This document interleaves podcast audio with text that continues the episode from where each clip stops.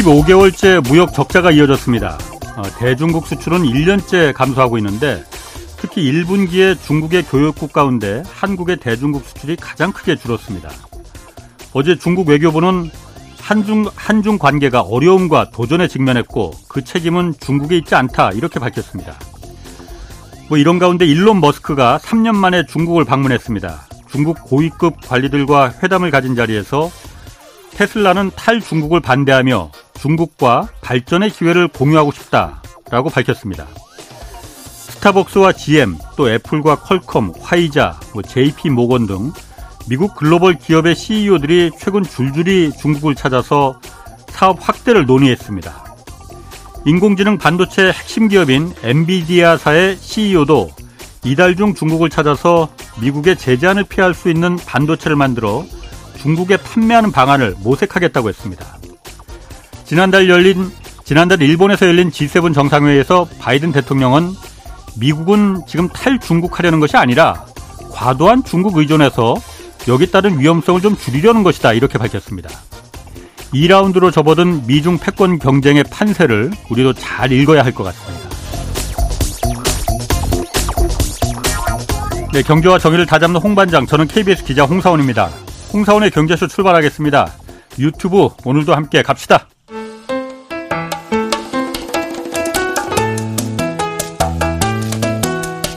대한민국 최고의 경제 전문가만 모십니다. 어렵고 지루한 경제 프로그램은 거부합니다. 유익하고 재미있는 홍사운의 경제쇼. 네, 이창용 한국은행 총재가 부동산 시장 연착륙 가능성이 커졌다 이렇게 말했습니다. 또 원희룡 국토부 장관은 전세제도가 수명을 다했다라고도 말했습니다. 어, 오늘 부동산 시장 상황 자세히 살펴보겠습니다. 한문도 서울 디지털대학교 부동산학과 교수 나오셨습니다. 안녕하세요. 네, 안녕하세요. 원희룡 장관이 네. 어, 지난달에 전세제도 수명 다했으니 이거 전세제도 전면적으로 개편하겠다 이렇게 밝혔거든요. 네. 일단 수명을 다했다 전세제도가 이 부분에는 이건 맞는 겁니까? 전혀 맞지 않습니다. 네. 어, 일단 그는 옛날 저 박근혜 대통령도 한때 기억 나실 거예요. 네. 전세제도는 이제 소멸되어 간다. 이제 월세 시대다. 음. 그러면서 예, 예, 예. 뉴스테이 그렇지. 형태로 임대료를 예. 적, 저, 작게 하는 공공형으로 이제 월세를 좀 낮추겠다. 어, 어, 예, 예. 이렇게 선언을 했죠. 그때도. 근데 뭐 그때가 2015년, 16년이니까요. 지금 뭐 7년이 지났는데 음. 역전세가 나고 있는 상황인데 무슨 갑자기 뚱딴지 같이 생뚱맞게 갑자기 나왔어요. 그래서 그 왜 나왔나 저도 좀 생각을 해봤죠. 아니 음. 원영 장관이 이걸 모르시는 분이 아닐 텐데 그 전세제도를 우리 시청자분들이 아실 게 네. 조선시대도 조금 뭐 기록에 남아 있지만은 사실상 6.25 때 더듬어 보시면 우리가 전쟁 위에 뭐 먹을 것도 없고 네. 뭐 미국 지원받아서 먹고 살고 음. 일자리는 서울로 찾아 들어와야 됐고 그래서 예. 뭐 집을 지어야 되는데 땅만 있잖아요. 폐허가 예. 됐으니까. 예. 그럼 땅 주인 입장에서 음. 그 당시 뭐 기자님도 기억하시겠지만 보통 일부 월세가 일부 였거든요. 일할 음, 음. 한연 12% 정도. 예. 그때 뭐 은행 이자는 한 5, 6%였죠. 예. 그러니까 거기서 돈을 좀 모은 월세를 내다가 돈을 모으신 분들이 계신데 예. 땅은 있으니까 집을 지으려면 뭐 판자도 사야 음, 음. 되고 브록도 사야 되고 시, 시멘트도 예. 사야 되잖아요. 예. 그 돈이 없는 거죠. 땅만 있는 거죠. 예. 근데 월세를 받아가지고 생활을 음. 하고 있고, 어, 보니까 돈을 모았단 말이에요. 그러니까 음. 여기서 윈윈이 나옵니다. 음. 아, 당신이 은행에 둬서 예. 뭐 지금 5%밖에 못 받는데 이자를 예. 나한테 주면 내가 월세를 안 받겠다. 음. 12%니까 음. 이득이 생기잖아요. 그렇지. 12% 나갈 게 5%만 예. 나가니까. 그러니까 당연히 저 임차인은 좋잖아요. 그러니까 예. 빌려주죠. 예. 임대인은 또 왜 좋죠? 빈 땅에다가 돈이 없어서 음. 건물을 못 짓고 판자집을 못 짓는데 예. 이 목돈이 생겼으니까 건축자재를 예. 사가지고 집을 지어서 월세를 놓을 수가 있잖아요. 예. 그럼 여기는 하나의 집이었지만 땅이 많은 사람들은 네 개를 예. 놓으면 수익이 더 늘어나잖아요. 그렇지. 예. 결국 윈윈이죠. 예. 서로 좋은 거죠. 음. 그때 민간의 금융기관 제도가 확립이 덜 될 때잖아요. 또 약할 때니까 사금융에서 우리 뛰어난 민족들이 알아서 잘 만들어 놓은 제도예요. 이거를 갑자기 2008년도죠, 제 기억에. 음. 2008년도에 MB 정부 때 예. 뭐 전세난을 좀, 좀 코스프레 해가지고 음. 갑자기 전세대출 제도를 둡니다. 그랬지. 1억을 네. 갖다 대출해 줍니다. 예. 그러더니 집값이 좀 움직이는 걸 봤는데 2억으로 올립니다. 네. 그러니까 갑자기 집값이 막 올라가는 거예요. 1억이던 집값이 전세 대출이 2억이 되니까 예. 주인들이 어 전세 대출 2억이 되니까 2억에 올려버리니까 음. 집값이 음. 3억이 돼버리잖아요. 음. 그러니까 놀래가지고 다시 1억으로 낮춥니다. 예. 아, 왜 이게 전세 대출이 음. 올라가면 집값이 올라가는 걸 알았, 알았죠. 위험하다 판단 네. 했는데 네. 그것이 2015년에 다시 부활합니다. 예. 박근혜, 박근혜, 정부에서 예, 예. 뭐다 아시겠지만 3억을 올립니다. 갑자기. 물론 예. 물, 물가 상승도 있었지만 5년 차이지만 음. 1억 2억에서 갑자기 3억을 올리니까 전세 가격이 33% 뛰는 효과가 나죠. 예. 집값은 또 당연히 그 업해서 올라갈 거고. 예. 그러더니 그 다음에는 이게 효과가 있으니까 그 빚내서 집사라 시절이잖아요. 예. 5억을 올립니다. 그랬죠. 어마어마한 금액으로. 그러더니 여기서 더 한 발 나가서 예. 유주택자 전세 대출 제도를 또 합니다. 예. 그러면 상식적으로 이게 정상적인 사람이면 유주택자를 음. 왜 전세 대출해 주지라는 의구심이 들지 않습니까? 그리고 거기서부터 결정적으로 무슨 일이 벌어지냐. 아, 이 대출 제도가 일어난 해가 2015년인데 예. 2년 동안 임차 기간이 2년이 만기니까 예. 그때까지는 이 보증사가 별로 없었어요. 뭐 예. 20억, 30억 1년 동안. 예. 이러더니 갑자기 2018년도 2년이 끝나고 나면 17년이 끝났으니까 18년도에 돈을 받아야 되는데 못 받으니까 음. 보증 사고가 난 거잖아요. 예. 이때 금액이 2천억대로 오른다. 2,200억. 음. 그 다음에는 3,400억. 그 다음에는 음. 4,600억. 그 다음에 5천, 6천억 됐고 아. 작년이 1조 1 1,700억입니다. 예. 올해는 1월에서 4월이 음. 벌써 1조를 넘었어요. 음. 이게 누구 돈이죠? 국민 세금이거든요. 그러면 국민 세금이 투입돼 가지고 전세 값은 올리고 집값도 올리고 갭 투자하는데 악용됐겠죠 이거에 예. 예. 이것이 지금 세금으로 또 메꿔야 되는 악순환이 벌어지고 있잖아요. 그러니까 예. 원효 장관님께서 제 생각에 아 전세 대출 제도가 수명이 다했다를 말씀하시고 싶은데 전세 제도가 수명이 다했다고 잘못 말하신 게 아닌가라는 바람이 있습니다. 솔직히. 아, 그건 아니죠. 아, 그게 아니라면은 네, 네. 국토부 교통부 장관께서는 제가 네. 우리 저 음. 홍상 경제수를 보시고 네. 이 문제의 출발점 여기라는 것들을 지금 네. 모든 전문가들도 알고 있고 학자들도 그렇지. 알고 있고 전세 대출 제도 네, 그것이 네. 없다라고 가정할 때 그렇지. 전혀 네. 대한민국에 네. 문제 없거든요. 네. 이런 사고도 안 나고 그러면 예. 전에 6.25 전에도 잘 하던 것들을 음, 음. 정부가 개입해서 이렇게 망, 가뜨려 놨으니 음. 빠지시라 이거예요. 네. 빠지면 전세제도는 전 세계에서 유일하게 정부나 공공기관의 개입 없이 네. 사인 간에 알아서 하는 제도로서 최고의 제도인 거죠. 그러니까 이렇게 말씀드리겠습니다. 원효 장관님이 좀 실수하시지 않으셨나 이렇게 말씀드리겠습니다. 그러니까 그 제가 봐도 네.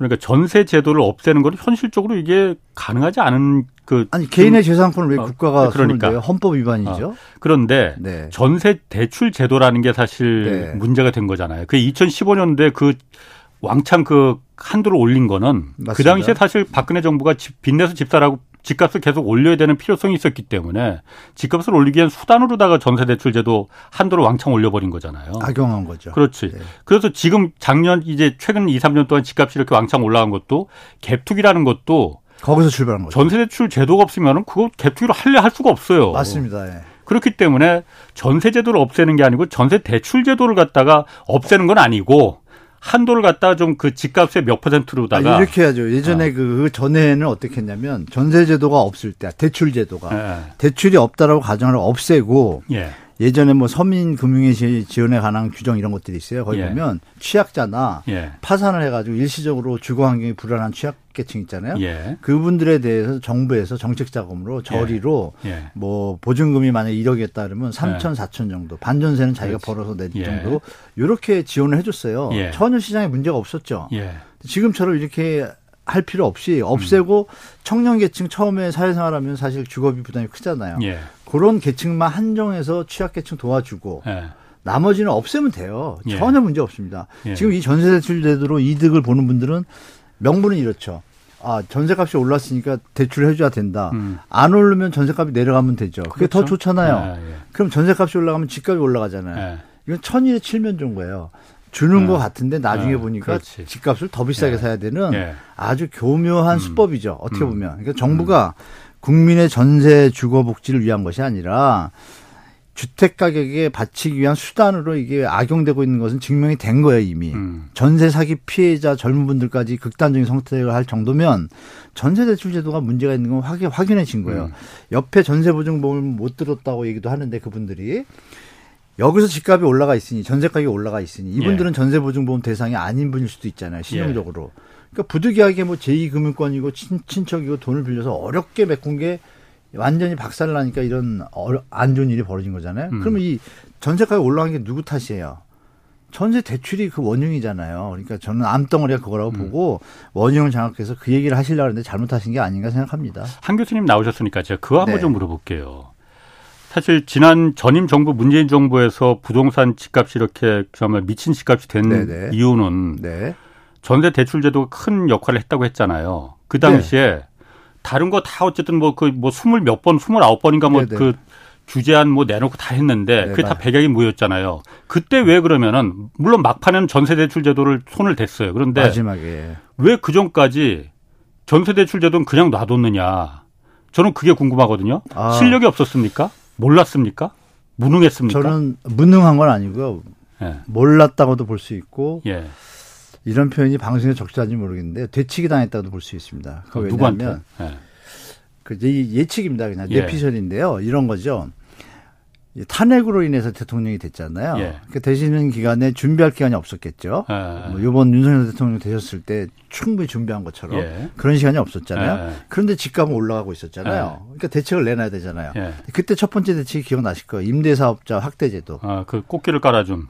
그렇죠. 꽃길을 깔아준 거는 그때 명분이 뭐였냐면 이겁니다. 임대 사업자들이 집을 많이 사서 전세 가격이 그 임대 사업자는 연 5%밖에 인상을 못 하잖아요. 예. 그렇게 많이 해두면 전세 가격이 안정되면 집값이 안정될 거다라는 명분 논리예요. 그렇지. 근데 예. 그걸 누가 제출했겠어요? 문재인 정부 정권 뭐 이렇게 집권을 하기 위해서 음. 부동산 공부를 했을까요? 아니잖아요. 음. 부동산은 실무진들이 했겠죠. 예. 급하게 되다 보니까 음. 장관 자리에 김현미 장관님이 앉으셨지만 부동산에 어떻게 보면 처음 출발할 때는 아마추어셨잖아요. 나중에 공부를 하셔가지고 이제 도사급이 됐지만 시간이 좀 경과됐고 그 사이에 그러면 모든 정보와 내용과 제안들은 어디서 받았을까요? 국토부나 국토부 차관한테. 받은 거죠. 차관이 네. 모든 걸 정리해서 그 차관이 그걸 올렸겠죠 안을 네. 거기에 하 고 나서 보니까 이게 난리가 난 거죠. 음. 그 부랴부랴 걷어들였잖아요. 철폐하고 뒤늦게 한 거죠. 그러니까 어떻게 보면 그분이 결국 관뒀거든요. 차관분이. 그러니까 이런 부분 때문에 문재인 대통령은 몰랐을 수가 있는 거죠. 그게 무능한 겁니다. 네, 거기서 네. 결정적으로 말씀하신 전세 있지 않습니까? 예. 전세 부분도 네 어떻게 보면 무능한 거죠. 다 체크했어야죠. 음. 국민들이 집값 때문에 힘들어하면 그렇죠. 북핵 뭐 이것도 중요하지만 부동산 잘 모르는 사람은 왜 장관 자리에 앉죠? 더군다나 국회의원 나가겠다고 아, 그거 얘기하면 또 이게 정치적으로 가니까요. 예. 그러니까 이제 그 전세 대출 예. 제도를 그러면은 좀 줄였으면 아, 이게 알겠습니다. 집값이 안정되는데 아, 아. 전세 대출 제도도 반감한 거예요. 도리어 예. 보증보험료를 높여가지고 예. 더 완전히 늘어나지는 않았지만 방치한 거예요. 예. 그러니까 이게 이렇게 돼서 결국은 지금으로 말하면 뭐 능력적으로 분들은 무능하신 거고 뭐 예. 좋게 얘기한다면 몰랐던 거고 알겠습니다. 뭐 모르는 뭐 것도 무능한 뭐 옛날 얘기 뭐 더 이상 해봤자 지금 얘기가 더 중요하니 전세 대출이 아. 한 역할을 했습니다. 그러니까 전세 대출은 제가 봐도 네. 이게 정말 매우 큰 집값을 올리는 그 트리거가 되는데 이거는 네. 정말로 손을 좀 봐야 된다라고 뭐 아, 제가 이 얘기 잠깐 드릴게요. 그 아, 아. 초등학교 나오신 한 70대신 제, 저, 딴 데도 말씀드렸는데요. 예. 그 컨설팅 해주는 어르신이 계세요. 예. 그분이 2000, 이, 저, 2008년도 있잖아요. 전세값 예. 오를 때 연인을 맺었거든요. 예. 아, 한 사장 저기 전세값 오르면 집값 오르는 거 아니야? 예. 공부를 안 하셨는데. 음, 맞잖아요. 그렇지, 그렇지. 근데 맞아요. 그랬거든요. 그분이 막 집을 모은 거예요. 아. 잘 됐어요. 예. 잘 되고서 다 팔고 났는데 갑자기 박근혜 대통령이 또 전세 대출 늘리니까 예. 또 전화 온 거예요. 예. 엄청 샀죠. 예. 근데 요새 이제 전세 대출 이런 얘기 나오잖아요. 전세 대출 내려가면 집 빨리 팔아야지. 이게 다 나온 거야. 아무것도 음. 모르는 분도 아 뭐 아시겠지만 그렇지. 전세 대출이 주택 가격의 기본이라는 걸 다 알고 네. 있잖아요. 그럼 이거는 이제 진짜 수술할 때가 됐습니다. 네. 그 요즘 그런데 그 전세가 계속 하락하고 있잖아요. 좀뭐 네. 하락세는 약간 좀 주춤해졌다고는 하지만 계속 하락세는 맞는 거죠. 네, 맞습니다. 네. 그러다 보니까 요즘 정부의 집주인 언론에서도 계속 나오고 이 네. 집주인이 전세금 오른 전세금만큼 다시 돌려줘야 되는데 돌려줄 네. 돈이 없으니 능력이 안 되면 팔아야 되는 거 아닌가요? 그러니까 네. 근데 아, 그 손해 보고 아. 팔기는 좀 어쨌든 고 저도 그러니까 팔아야 네, 된다는 건 맞는데 그거를 파는 거 말고 방법을 좀 찾아주자 해서 나오는 게 지금 언론에서 계속 DSR 이거 40% 묶여 있잖아요. 네네네. DSR이라는 게 총 부채 원리금 상환 비율 말하는 거잖아요. 자기가 네, 빚을 질려면은 뭐 주택담보대출이든 신용대출이든 네. 뭐든 간에 자기가 갚을 수 있는 능력이 그렇죠. 딱 소득에 비해서 네, 40%까지만 빚을 져라. 네. 이거 풀어줘라. 그래서 집담보로다가 주택담보로다가 더 대출받게 해줘서 그 돈으로 전세금 올려줘라. 네. 이걸 풀어주라고 하는 거잖아요. 네. 그리고 얼마 며칠 어저께인가 추경호 부총리도 그 얘기했어요. 네. 어, 완화 검토하겠다고. 네, DSR. 검토하겠다고. 네. 어. 근데 DSR을 방, 검토하겠다가 어. 아니라 아마 예. 방법을 검토하겠다 이렇게 했겠죠. 아, 그거는 국가 DSR을 검토하겠다고 제가 기사는 봤는데. 그러니까 임대인들에 아. 대해서. 그렇지, 그렇지. 네, 예. 한정돼 있잖아요. 예. 임대인들에 대해서. 임대인들에 대해서 네, 한정 그렇죠. 한시적으로. 우리가 정확하게 아. 볼게 그 부분입니다. 예. 그러니까 이 부분이 이렇게 해석할 수가 있겠죠. 예. 지금 임대인들이 원칙적으로 말하면 자본주의 시장에서 당연히 예. 그럼 팔아야죠. 예. 그게 기본이지 않습니까? 그래야 시장이 자, 아주 공정한 시장이 되는 거 맞잖아요. 예. 그거를 외부 요인이 개입해서 집값을 예. 떠받치거나 이런 건 잘못된 것임에도 불구하고 예. 임대인들이 안 주려는 것이 아니라 예. 못 주는 상황이 됐, 됐단 말입니다. 예. 팔려고 해도 또 집이 잘 안 팔리는 상황이에요. 예. 그래서 정부의 입장은 명분이 있을 수는 있어요. 그래서 이전에 이미 LTV를 다주택자를 30% 풀어놨습니다. 음, 음. 풀어놔서 이걸로도 모자른 거예요. 왜 30%만으로 감당하지 못할 정도로 전세금이 10억이었다가 6억으로 내려가니 예. 3억은 이걸 받지만 3억이 모자르잖아요. 그러니까 대출을 더 해달라는 얘기입니다. 예. 근데 이게 이제 말씀 주신 DSR에 걸려서 예. 더못 해주는 거죠. 예. 그리고 이제 임대 사업자들은 RTI를 적용합니다. 임대 소득 대 임대 그 소득 이자 비용 대비 음. 임대 소득 비율을 따지거든요. 1.2에서 1.5톤을 텀을 두는데 임대 수익이 얼마나 되느냐 임대 수익이 만약에 그거에 따라서만 120원이면 음. 그 담보 대출 이자가 음. 100원 정도 나가는 라인이 예, 게 예. 안정되잖아요. 음, 음. 그렇게 해서만 대출을 음. 주거든요. 예. 그럼 그거를 좀 올릴 수는 있겠죠. 뭐 아. 1.2에서 1.5 정도로. 예. 그럼 DSR하고 약간 관계없지만 연결시켜서 묘수를 쓸 수가 있고 예. DSR은 아마 제가 볼 때는 금융기관에는 신용도가 떨어집니다. 제가 말씀드릴 수 있는 건 DSR은 국제 룰이잖아요. 음, 예. 국제 룰. 마치 북한이 예. 핵, 핵 협상을 무시하고 이러면은 제재를 받는 것처럼 예. 우리는 이거를 눈에 띄게 되지는 않았지만 국제 금융시장에서는 어 한국이 왜 저래라고 할 거 아닙니까? 그러니까 우리가 바젤 3 그걸 말씀하시는 건가요? 네, 바젤 3 협약 때문에 네. 자기 자본 비율을 맞춰야 되니까 위험 자산 대비 은행들이 그렇죠. 은행 입장에서 네. DSR을 유지해야 거기 저 바젤실에서 얘기했던 유동성 비율하고 자기 자본 비율이 맞춰지는데 예, 예. 이거를 만약 에 가계 대출을 하게 되면 이용 가중 자산치를 지금 100원을 빌려주면 115원으로 업을 음. 해요. 위험하다고 판단돼서 음. 자꾸 집 갖고 이렇게 예. 법을 터지니까 음. 도리어 기업에 대출해 줘야 이게 기업이 살아나고 고용이 늘어나니까 이쪽에 할 때는 100을 빌려줘도 85로 위험 가중을 낮춰줘요. 그러니까 가계 대출을 자꾸 해주지 마라라고 네, 이제 줄이는 게 전, BIS가. 전 세계가 합의를 한 예, 거예요. 예. 합의해가지고 전 세계가 올해부터 하고 있는 건데 예. 이거를 대한민국이 혼자서 기축통화국도 아닌데 하겠다고 하면 신용도가 음. 어떻게 될까요? 국제 간의 금리에서 예. 떨어지고 우리나라 은행의 신용도가 떨어지면 조달 금리가 높아지면 대출 금리가 올라가잖아요. 아, 예, 예. 여러 가지가 음. 연쇄되었기 때문에 함부로 못 오는 이거 못 풉니다. 예. 못 푸는 것인데 이거를 던졌다는 얘기는 검토하겠다는 얘기지 확정이 아니잖아요.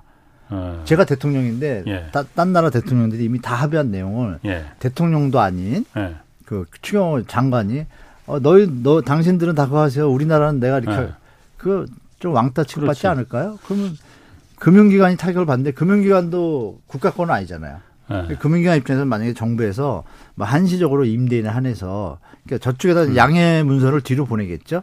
아 예, 전에 박근혜 때도 그랬 거든요. 양해 좀 해달라 우리가 이런 어. 좀 도와다 좀 어. 조금 하겠다. 예.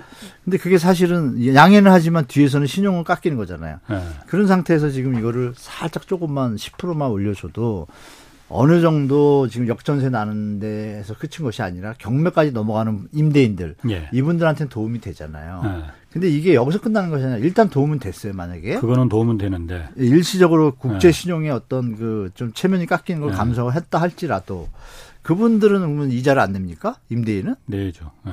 돈이 없는데 이자를 내야 되는 상황이 됐잖아요. 예. 마치 영끌하신 분들이 이자 낼 지금 이자 금리 올라서 못 내서 네. 투잡되는 것처럼 예. 일을 하셔야 될 거예요. 근데 예. 이분들이 만약에 노인이면 어떻게 되죠? 그냥 일단 순, 순간적으로 호흡기만 단 거지 예. 마무리가 음. 안 되잖아요. 음. 마무리 하나는 그거죠. 집값 올라가지고 파는 거밖에 없잖아요. 그렇지. 예. 그럼 집값이 안 오르면 어떻게 돼요? 이분한테 호, 안 좋은 호흡기를 낸 거죠. 예. 정리가 돼야 되는데 안 되고 예. 가면 어떻게 되겠어요? 연체율이 음. 늘어날 가능성이 높을까요? 연체율이 줄어들 가능성이 높을까요? 당연히, 당연히 늘어나죠. 지금도 연체율이 문제가 되는데 네. 그러니까 이런 문제들을 뒤로 미룰 뿐이지 아. 근본적인 해결책은 못 되기 때문에 제가 볼 때는 정부에서는 좀 어려움이 우리가 배탈이 나면 그렇죠. 금방 좀 뭐 쉬었다가 다시 네. 먹어야 되는데 이거를 배탈을 유지하려고 그러면 문제가 더 커지잖아요. 그런 상황이 아닌가 그래서 정부가 좀 숙고해야 된다고 좀 보고 있습니다. 사실 DSR이 지금 40 다른 부동산 규제는 사실 다 풀어 거의 다 풀었잖아요. 근데 마지막으로 네. 안푼 게 지금 DSR 40%를 아, 안푼 게 아니라 못 푼 겁니다. 그러니까 DSR은 못 푼 거죠. 네, 네. 은행 국제과정의 그 은행 바젤 3에 우리가 가입된 더군다나 우리나라 바젤 그 이사국입니다. 그래서 네. 여기를 우리가 먼저 푸는 거는 정말로 만약 푼다면은 다 그렇게 생각할 거야. 한국이 정말 큰일 났구나. 그렇죠. 문제가 심각, 문제가 풀어버리는구나. 맞습니다. 예. 라고 하면은 그보다 정말 더 큰 그야말로 쓰나미가 몰려올 수도 있는 이코노미스트에 또 기사가 나겠죠. 음. 작년 5월에 났었잖아요. 한국 터질 수 있다 조심해야 했는데 이 네. 일이 터, 만약에 딱 나가면 어떻게 됐어요? 어 한국 위험할 수도 있다 또 나오겠죠 기사가. 그런데 정부 입장에서도 어쨌든 네. 그 전세금을 갖다 그, 그 돌려받지 못하는 선의의 피해자들이 당연히 생기는데 세입자들이 네. 네. 이 사람들이 돈을 돌리 그 집주인들한테 돌려받으려면은 방법이 없으니 지금 DSR이라도 지금 그 좀 높여주자 풀어주자 이런 상황을 생각을 아니, 하는 거잖아요. 그거는 그쪽 분들 입장에서는 일견 타당한 논리인데요. 네. 시장의 논리에서 보면 그러면 팔아야 된다. 아, 그 정상이잖아요. 아, 팔아서 주면 된다. 팔아서 모자라는 건 나중에 갚아야 되는 거고 예. 보증금 모르는 왜 예. 당연한 거죠. 그럼 집 살 때 그거 예. 돈 많이 주고 산 걸까요? 아니잖아요. 예. 100% 갭투기한 부분들이 대부분일 거예요. 예. 그럼 전세 문제가 대출로 음. 문제가 된 것이 중장기적으로 만약에 집단 지성이 발휘해가지고 전세 대출이 없어지면 어떻게 될까요? 나중에 더 큰 일이 터지겠죠. 그렇죠. 그러니까 지금 시장에 맡겨두고 예. 시장에 맡겨두면 뭐 경착륙이 일어난다고 하는데 예. 대한민국 IMF 글로 볼 때도 살아난 나라거든요. 예. 그죠? 내외 경제 뭐 이런 거 다 버티는 나라기 때문에 예. 전혀 저는 문제 없다고 생각을 해요. 잠시 아픔이 음. 있지만 예. 거품이 꺼져야 예. 다시 맛있는 밥을 먹을 수 있듯이 다시 새 출발하죠. 미국도 글로벌 금융이 터지고 나서 그동안 20년 가까이 성장을 쫙 했잖아요. 음. 왜? 거품이 제거돼야 예. 거품이 안 되면 어떻게 될까요? 가다 가다 계속 터질 겁니다. 예. 국민들이 오랫동안 힘들 수 있거든요. 제가 볼 때. 그래서 제가 예. 이 부분이 좀 아픈 손가락이지만 정부에서도 냉정히 판단해야 될 것 같아요. 이상현 음. 총재가 오죽하면 자꾸 조금 반대되는 얘기를 하잖아요. 이제 언급을 음. 왜 심각하니까 재정 정책과 통화 정책이 한 방향으로 가는 게 나라의 모습인데 예. 이건 무슨 뭐 은행 따로 정부 따로 놓으면 외국에서 네. 뭐라고 보겠어요. 네. 그래 그런 부분을 갖다 중장기적으로 보고 무역 적자도 심하다고 이런 걸 보면 네. 지금 부동산 떠받치려는 정책에 매달리는 건 저는 아니라고 봐요. 네. 부동산은 그냥 놔두고 돌아가게 예. 놔두고 경제에 신경을 써주시면 예. 어느 지점에 가서는 부동산 버블이 정리됐고 경제가 살아나면 다시 부동산도 음. 오를 거고 음. 선진국형으로 다시 성장세가 받쳐질 거 예. 보이잖아요. 예. 그쪽으로 갔으면 좋겠습니다. 아, 지금의 그야말로 이걸 갖다 DSR 당장에 그야말로 약발을 맞추제 넣기 위해서 DSR 푸는 거는 더 큰 그야말로 고통을 가져올 수 있다. 몰핀밖에 안 되는 거죠, 진짜. 그러니까 예. 제가 봐도 아픔 있더라도 그 집주인들이 그 팔아서 갚아주면은 팔아서 좀 손해를 볼 수밖에 없는 거죠. 손해를 안 보겠다고 하니까 지금 맞습니다. 네. 어, 이런 여러 가지 편법들이 막 나오는 거잖아요. 네. 시장 논리에 맞게끔 아니 제가 알기로는 어. 공정과 상식이 현 정부의 어떤 모토잖아요. 네. 좀 거기에 좀 국민들이 이해할 수 있게 합리적으로 갔으면 좋겠다는 말씀드립니다. 어쨌든 뭐 그거는 DSR 관련해서 뭐 정부의 어떤 그 정책이 나오는지 안 나오는지는 한번 좀 두고 보죠. 뭐. 나오더라도 문제예요. 나오더라도 은행 입장에서요. 네. 그걸 받아들이겠느냐. 다 주주들이 다 외국인이 대주주잖아요. 예, 대한민국은행이 예. 100% 거의 100%죠. 예. 수출입은행 빼고. 예. 그러면 은행이 망할 수도 있는데 그걸 받아주겠어요? 어. 이분이 부, 부채를 감당할 능력이 없는데 정부가 하른다고 해주겠어요? 그러면 조건을 걸겠죠. 어. 정부가 보증을 서라. 예. 그럼 정부 부채가 또 늘어나잖아요. 예. 사고 터지면 국민 세금을 또 맺고요. 악순환입니다. 이거 제가 볼 때. 그래서 좀 문제는 있어요. 이건 제가 볼 때. 그래도 요즘 그 유행하는 단어가 그 상생금융 이런 건데. 네. 상생금융 차원에서 정부에서 좀 은행에 은행이 어쨌든 뭐 공적인 역할도 있으니까는 네. 뭐 같이 좀 그좀 그 좀 피해를 보더라도 같이 가자 하면 되는 될 수도 그 힘은 될 수는 있는데 그 한계는 있겠죠 분명히. 알겠습니다. 네, 네. 요즘 좀 볼면 소리가 좀 나오시는 것 같은데 대주단도 어. 제가 알기로 이금융간 대주단도 뭉치셨다가 예. 좀 잡음 있는 걸로 알아요. 예. 왜냐하면 예. 살아야 되니까 나라고 국가고 뭐거나 내가 살아야 국가가 있잖아요. 예. 그런 개념도 은행들 간에 좀 나타나는 것 같더라고요. 음. 그 부동산원이 지금 서울 아파트가 네. 1년 만에 지금 상승으로 돌아섰다. 아, 예, 예. 그 발표했잖아요. 네, 네. 그러니까 그 4월 거래, 아, 5월, 아, 5월 거래. 5월 3주차, 아. 4주차 거래, 3주차 거래가 0.03. 1년 서울. 만에 상승으로 돌아섰다. 물론 서울 지역이에요. 네, 서울 지역이에요. 어, 네. 이건 어떻게 해석을 해야 됩니까? 어, 진짜 돌아선 거예요? 기자, 아 진짜 안 돌아섰습니다. 아, 진짜? 제가 그래서 제가 오늘 저 영상 네. 띄울 수 있냐고 여쭤봤더니 영상은 안, 우리 안 된다고 저희는 공중파 라디오가 메인이니까. 아, 네. 말씀으로 드리면 네. 이렇습니다. 네. 그 서초구가 5월 15일에서 20일 1주간에 대한 주간 동향이거든요. 예. 거기서 서울이 0.03 올랐다고 나왔어요. 예. 그중에 서초구, 강남구, 송파구, 강동구, 중구 예. 6개 구가 예. 상승으로 떴다고 나왔어요. 음. 그래서 제가 7거래를 체크해 봤습니다. 음. 실제로. 체크하니까 웬 거려? 70에서 80%가 하락거래인 거예요. 그래서 제가 부동산에 전화를 했습니다. 음. 전화해서 아니 실거래가 70% 80%가 하락인데 도대체 어떤 근거로 이게 상승으로 나옵니까? 물론 0.03이면 10억이라 그러면 30만 원 네. 오른 거거든요. 음. 이거는 진짜 표본만 잘못해도 이렇게 바뀔 텐데 음. 표본을 좀 알려 표본이 뭐냐면 음. 비공개 원칙입니다. 그러니까 대한민국에 왜, 왜 표본이 모르겠어. 비공개입니까? 네. 그 비공개를 믿을 수 있나요? 네. 못 믿죠. 네. 그럼 그거 공개해 줄 수 없냐? 현재는 공개해 주는 시스템이 아니랍니다. 네. 그러면 계산을 어떻게 하길래 그러면 비공개하는 거 좋다. 네. 계산을 어떻게 하길래 지금 초등학생이 와도 이거 하락이냐 상승이냐 물어보면 다 하락이냐라고 할 건데 어떻게 0.03이 나왔냐에 대해서 네. 이런 표현이 있었습니다. 그 다 말씀드리긴 그렇고 제가 회답을 준다고 해서 기다리고 있거든요. 네. 회답을 주는 거를 이제 그 담당자 분께서 약간 중간 간부님께서 하신 음. 말씀이 정성적 요소가 들어간답니다. 원세상에. 네. 감 자기가 생각하는 그 그러니까 출원해 가지고 어. 뭐 매물량이 많다든지 뭐 어. 이거는 올라왔다 이런 게 들어간답니다. 뇌피셜. 네, 뇌피셜이 좀 들어간 어. 요소가 있다는 식으로 말씀하세요. 그래서 아 그럼 그 문제가 있지 않냐? 아니, 설마. 설마 제가 녹음 떠났습니다.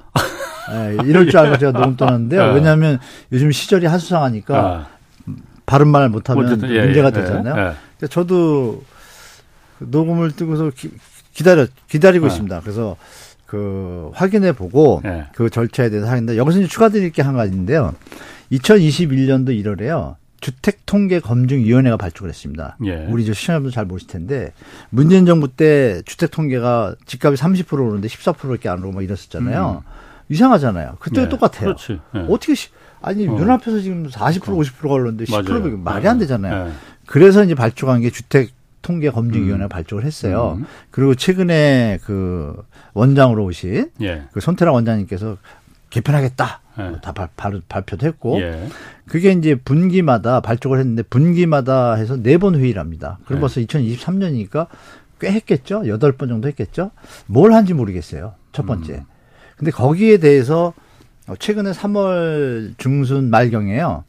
그 회의가 또 세미나 있었습니다. 그 분기 맞춰서 음. 거기서 나온 내용에 이제 저도 어떻게 좀 와달라는 얘기인데 시간이 안 맞아서 못 갔는데요. 예. 회의 자리에서 나온 발언을 제가 말씀드릴게요. 예. 조선일보 보도에 나옵니다. 뭐라고 예. 나오냐? 아, 비공개 원칙 자료를 기준으로 이렇게 이렇게 하기 때문에 약간의 문제가 있다라고 부동산원이 얘기한 내용도 기자 기사 속에 있고 음, 음. 제가 통화로도 확인했고 그리고 그 3월 30일 날 세미나에서 나온 내용 중에 전문가 중에 한 분이 저랑 똑같이 얘기를 합니다. 주간 통계 없애야 된다. 문제 음, 많다라고 음, 음. 주장을 합니다.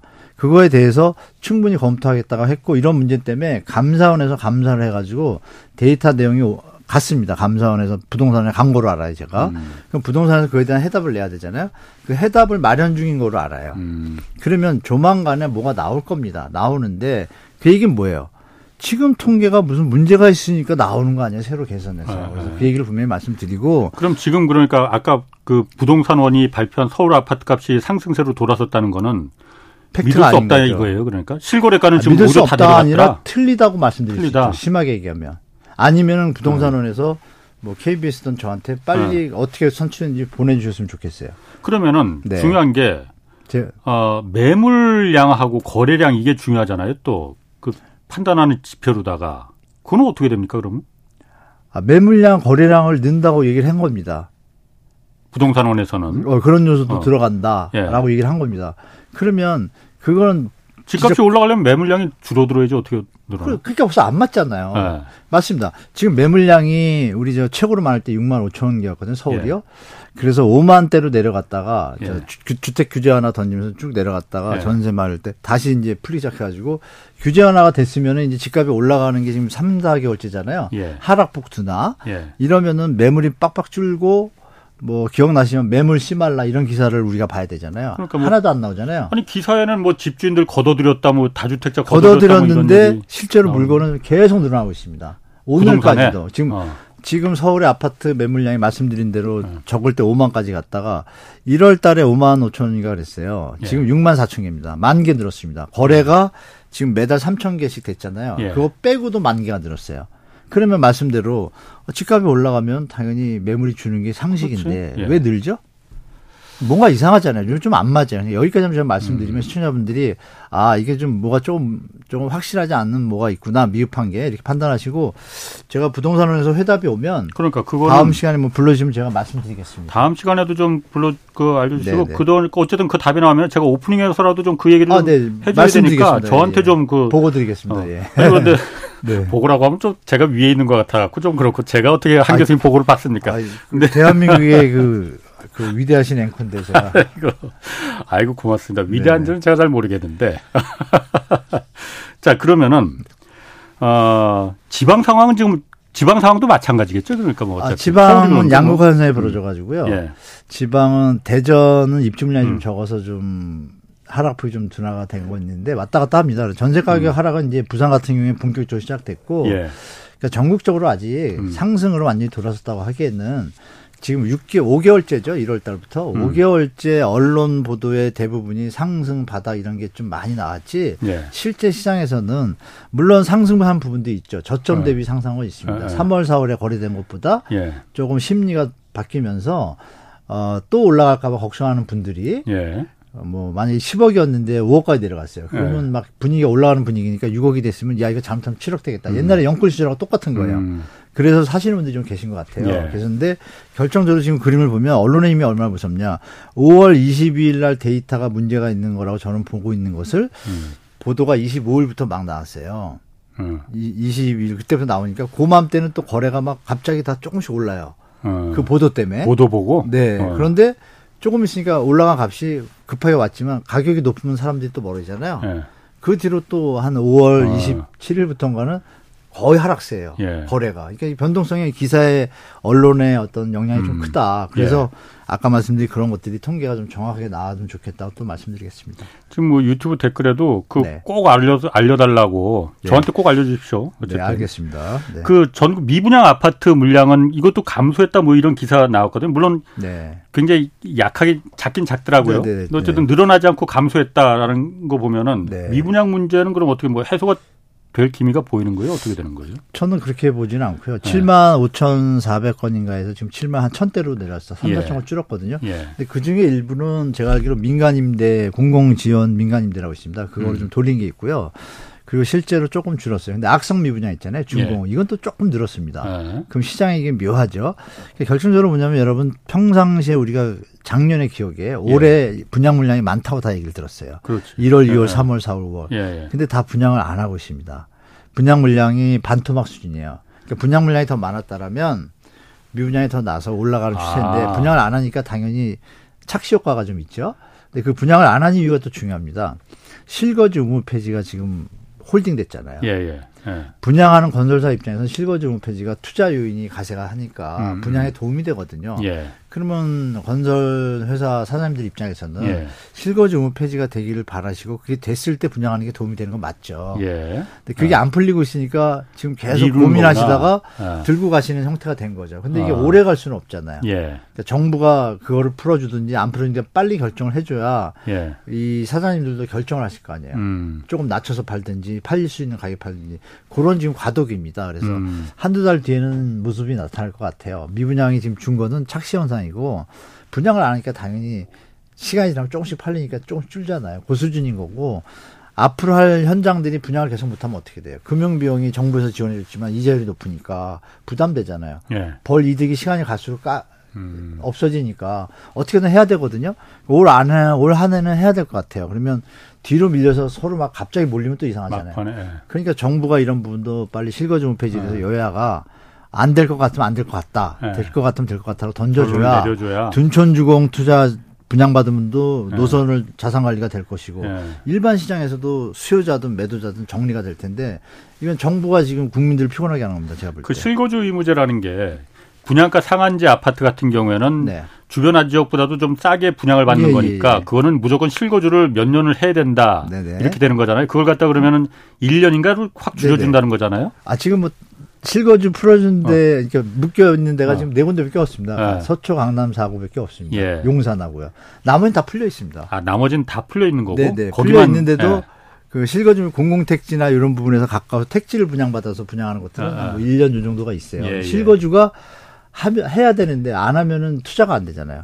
그러니까 분양을 투자를 했다가 집값이 오르면 전매 제한 풀었으니까 팔려고 한 음, 건데 음, 예. 그 수요는 못 들어오잖아요. 음, 실거주를 음, 해야 되는 조건. 예, 예, 예, 그게 이제 시장의 약간 음, 트리거 역할인데 음. 어떻게 될지는 좀 지켜보셔야 될 것 같아요. 그러니까 그것 때문에 지금 분양을 안 하고 있다. 시행사와 건설사들이. 그런 그래서 이제 미분양 물량이 그래서 줄어든 거예요. 그럼 조금이라도. 분양을 안 하니까 당연히 아 예를 들어서 지금 어. 집이 100개가 미분양인데 예. 계속 안 하면 어떻게 됐어요? 이게 계속 늘, 늘어날 수는 없잖아요. 그렇지. 예, 줄 줄만 줄림만 있죠. 그런 상태입니다, 지금. 그러니까 이게 미분양 물량 감 감소됐다고 해서 이게 미분양 문제가 좀 해결됐다, 해소됐다 이렇게 보는 거는 아, 전혀 없습니다. 해결된 건 하나도 없습니다. 예. 오히려 나중에 막판에 몰리다가 한꺼번에 뭐 계속 분양을 미룰 수는 없으니까. 2008년 9년 때 우리 2년 뒤에 2011년에 상호저축은행, 뭐 부산 상호저축은행부터 11개 막 어마어마하게 붙어놨잖아요. 예.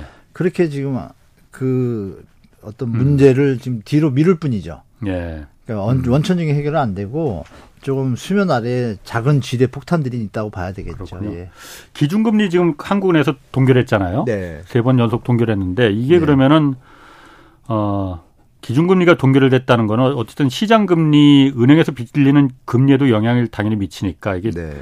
어, 더 오르진 않을 것이다 이 생각을 갖고 있으니 부동산 시장에 어떤 영향을 줄까요? 아, 현장 상황은 이렇습니다. 그 동결됐잖아요. 예. 물론 예. 이제 부동산 시장에 볼 때 동결된 인하되기를 기다렸는데 인하세기는 별로 없고 예. 인하 없다라고 일단 약간 예. 확언적으로 말씀하셨고 추가적으로 예. 도리어 본인 빼고 총, 재님 빼고 나머지 금통위원 전부 3.75 인상안에 대해서 합의 만장일치를 했다. 예. 열어두겠다고 했어요. 그러면 음, 음. 다음 때 skip 지나가더라도 그 다음 이 올해 안에 한 번 더 0.1을 올릴 가능성을 열어놓은 거예요. 물론 이제 그 립 서비스로 끝날지 모르지만 그게 어떻게 될지 떠나서 3점으로 예. 간다는 얘기 아니에요? 예. 3점에서 우리 시청자분들이 유념할 게 뭐냐면 이겁니다. 이건 기준금리인데 가산금리는 올라갈 수 있잖아요. 코픽스 가산금리. 우리가 예. 받은 대출금리는 코픽스 가산금리 변동에 따라서 조정이 되지 않습니까? 예. 그 6개월마다 변동을 주잖아요. 예. 그러면 지금 부담을 느끼고 있을 거예요. 이미 1월 달에 좀 높은 거로 바뀐 분들이 부담을 느끼고 있는 음, 중에 3.5로 음. 다 적용됐잖아요. 결정적인 게 뭐냐면 기존에 대출 받은 분들은 이 대환대출 해당자 빼고는 대출 금리가 안 내려옵니다. 만약에 이게 낮춰줘도 코픽스 낮춰줘도 음. 적용돼요. 그러니까 지금 실제 현장에서 어떻냐면 올 초에 6에 그 전에 3% 받았던 분들이 6에서 7% 바뀐 분들이 지금 힘들어하고 있어요. 음. 그럼 코픽스 가산금리가 올라가면 금리는 더 오르겠죠. 그렇, 예. 동결하고 의미가 없습니다. 네. 코픽스 가산금리를 봐야 되는데 그건 어떻게 생기죠? 조달 금리가 비싸지면 당연히 가산 금리가 올라가죠. 은행 입장에서. 은행에서 돈을 끌어오는 네. 조달할 수 있는 지금 보면 은행 지금 네. 뭐 정부의 어떤 협조 요청에 의해서 예. 어, 대출 마진 좀 줄이고 아. 뭐 이런 식으로 좁혀지니까 종국에 가서는 어떤 수익성에 문제가 생기면 다시 가산금리를 올릴 수밖에 음, 없잖아요. 음, 은행 입장에선. 네. 그, 그 부분이 어디서 출발했어요? 외국에서 출발하잖아요. 미국에서. 음, 음. 근데 미국이 어떻게 될지 지금 완벽하게 물가 안 잡혔잖아요. 예, 그러니까 예. 변동성이 아, 너무 많아요. 그래서 예. 말씀 주신 한은이 금리를 동결했다의 의미는 정말 전 개인적으로 미시적이라고 봅니다. 음. 아, 코픽스 가산금리는 결국은 국제 금리 변동성하고 연결되니까 예. 미국의 상태가 안정이 안 됐잖아요. 이제 예. 타결돼 가지고 국채 이제 막 쏟아내면 또 어떤 일이 벌어질지 대충 아시잖아요. 네, 네. 이런 것들이 너무 복잡하기 때문에 지금 함부로 예단해 가지고 네. 금리 인하할 거야, 동결해서 뭐 나, 이런 얘기는 좀 성급한 것 같습니다. 제가 볼 때. 그렇 그렇다 하더라도 만약에 네. 주택담보대출 금리가 네. 어, 작년하고 뭐 올해 초에 비해서는 지금 많이 내려갔잖아요. 아 내려간 척한 겁니다. 아 내려간 척이에요. 그것도, 그것도 제가 이렇게 해석해 내려갔는데 실제로 하단이 뭐 3%까지 아, 내려갔는데. 아, 이게 3%인데 3.8997뭐 이렇잖아요. 네. 이분들은 신용 1등급이잖아요. 음, 예, 물론 그렇 신용 네. 1등급들 분들이 집을 안 샀을까요? 네. 대부분 샀겠죠. 특히 예. 일부분만 안 사셨겠죠. 예. 예. 그렇죠? 예. 그래서 실제로 5대 시중은행 평균 주택담보대출 음. 금리는 지금 4.4로 나옵니다. 평균은? 네. 예. 그러니까 신용도랑 예. 비교해서 평균적으로 봐야죠. 국가 개념에서.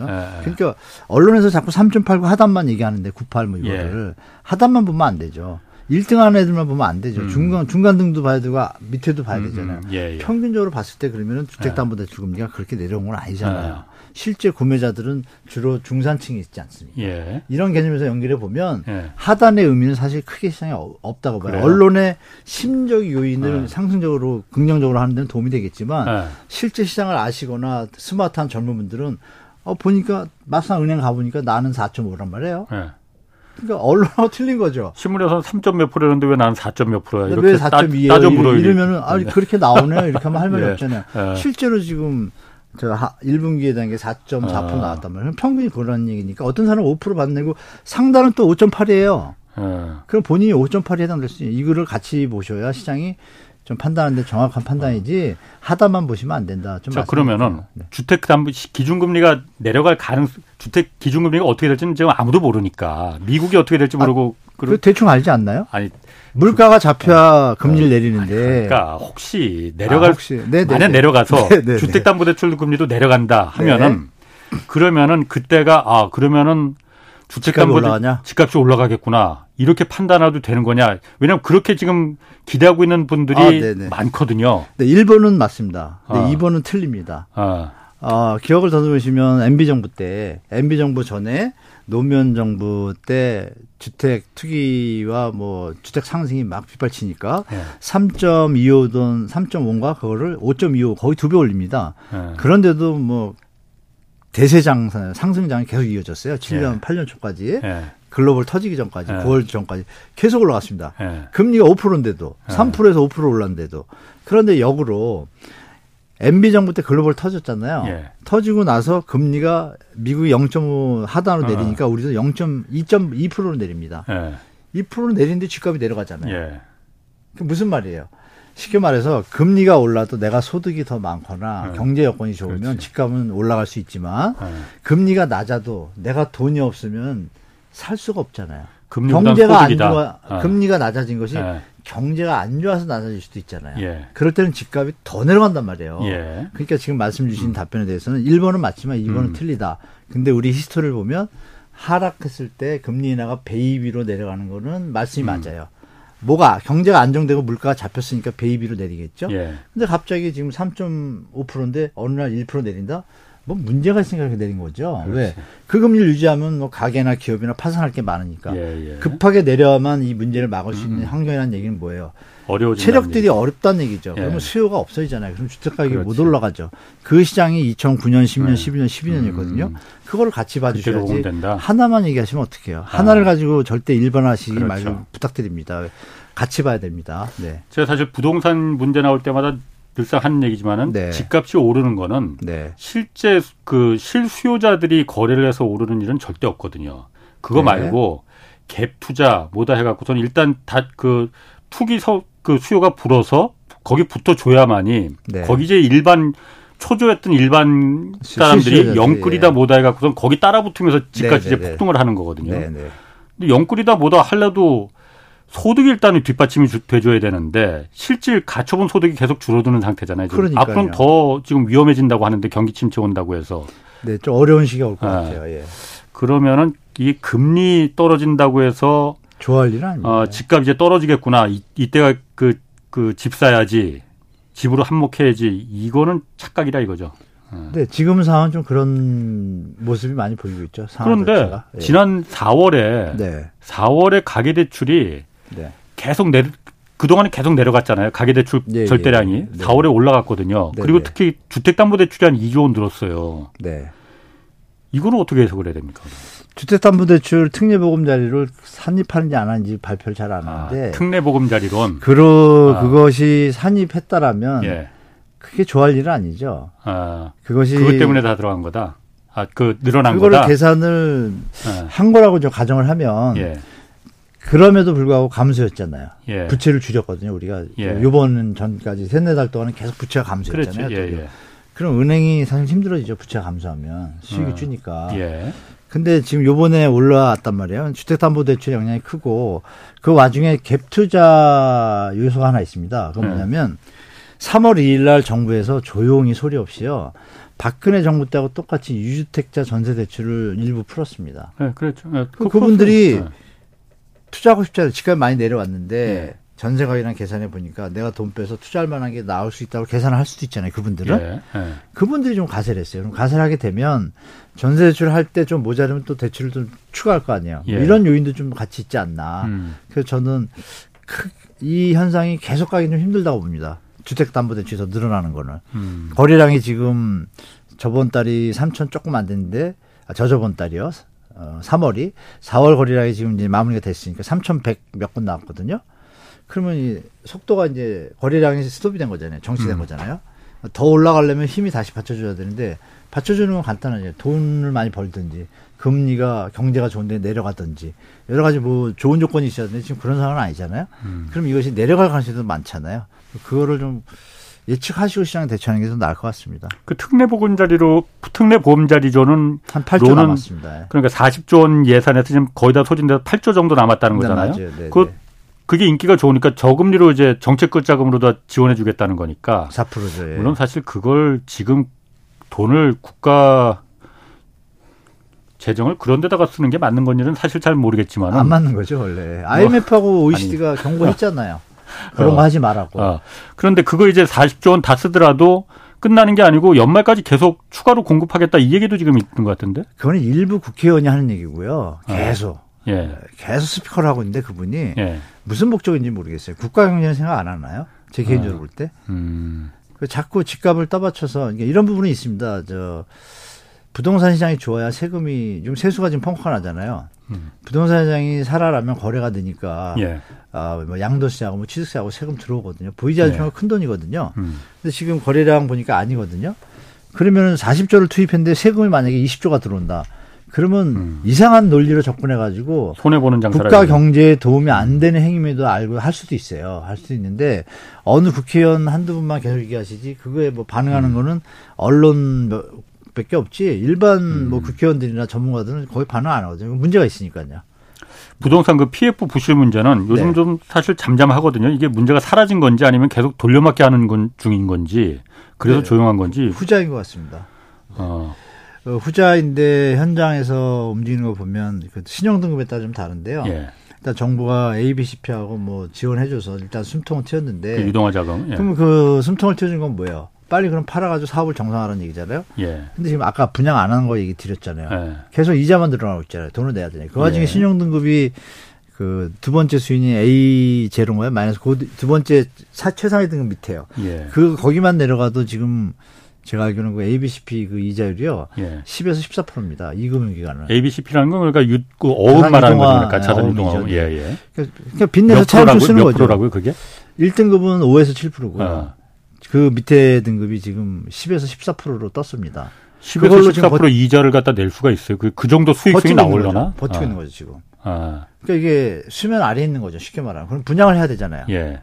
분양 안 하잖아요. 음. 그러면 뭐 또다시 말씀드리면 제 생각에는 아마 2011년에 음. 저축은행 부도 사태처럼 네. 지금은 저축은행은 좀 건전해요. 네. 근데 이제 우리가 언론에서 보셨던 뭐 증권사 극히 음. 일부 또 이금융안전 저 협자 들어가는 음. 극히 일부 여기선 조금 뭐 캐피탈 이런 데서는 조금 문제가 터질 가능성이 좀 높습니다. 제가 볼 때 지금 뭐 여의도 이렇게 들어 떠도는 거로는 뭐 9월에 터진다는 얘기도 있는데 제가 보기에는 뭐 하간 올한 해 안에는 쬐끄만 현장들은 좀 그런 모습이 나타날 것 같아요. 계속 돌려막을 수는 없는 거예요, 그게?